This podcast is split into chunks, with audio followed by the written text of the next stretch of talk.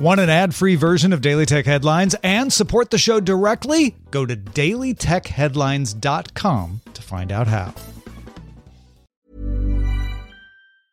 Jewelry isn't a gift you give just once, it's a way to remind your loved one of a beautiful moment every time they see it. Blue Nile can help you find the gift that says how you feel and says it beautifully with expert guidance and a wide assortment of jewelry of the highest quality at the best price. Go to BlueNile.com and experience the convenience of shopping Blue Nile, the original online jeweler since 1999. That's BlueNile.com to find the perfect jewelry gift for any occasion. BlueNile.com. My business used to be weighed down by the complexities of in person payments. Then, Stripe Tap to Pay on iPhone came along and changed everything.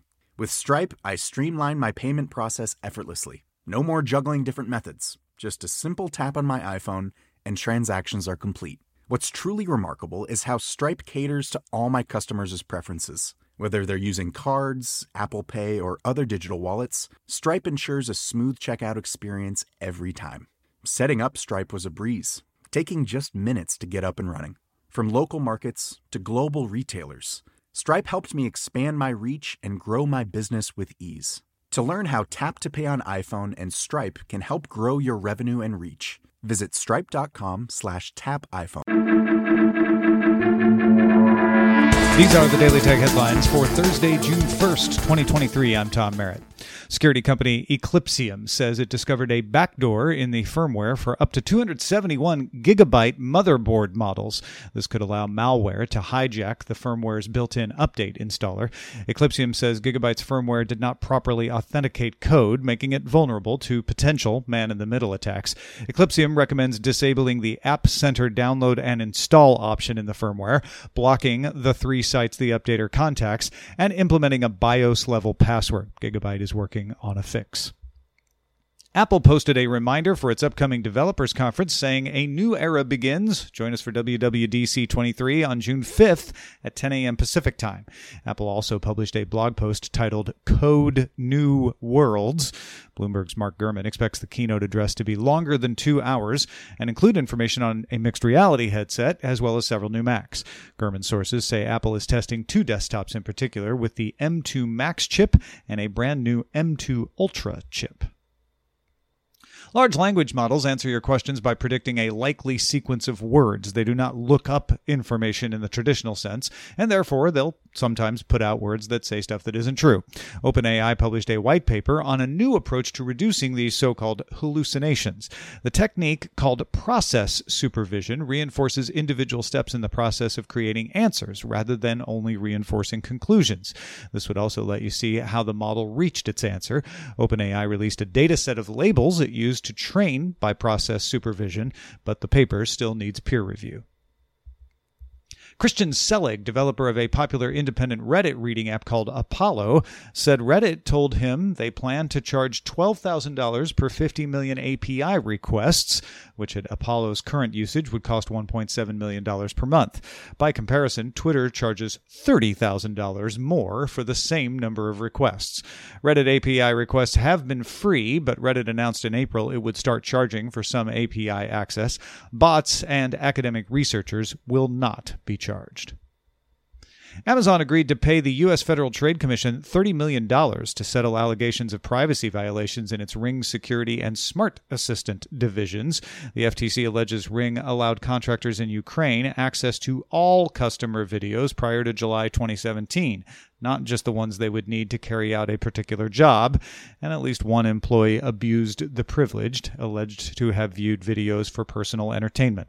In addition to the fine, Ring will delete any customer videos and data collected from an individual's face and delete any work derived from those videos. The second suit alleged Amazon retained voice assistant data from children and did not honor requests for deletion. Amazon will delete inactive child accounts and some data and is prohibited from using that information to train its algorithms. Amazon is also implementing image scanning in its warehouses that can identify damaged products before orders are shipped. When it identifies damaged items, they are reviewed by humans before being rejected, but it is expected to reduce the number of damaged goods mistakenly shipped and speed up packing, as human workers will not need to check for damage as often. A Google Pixel 8 has been certified for Qi wireless charging by the Wireless Power Consortium. It was listed as certified for 12 watt Qi 1.2.4 charging, not the faster Qi 2 standard. This is an early publication of a certification as well. The Pixel 7 did not appear on the WPC website until after it shipped. One of China's top phone makers, Oppo, introduced a mixed reality headset Wednesday called MR Glass Developer Edition. It's meant to help designers design mixed reality apps. It runs on Qualcomm's Snapdragon XR2 Plus chipset. Stablecoin Tether, aka USDT, has recovered $20 billion in market value that it lost after the collapse of a different stablecoin called Terra USD. Tether is the world's most actively traded digital asset.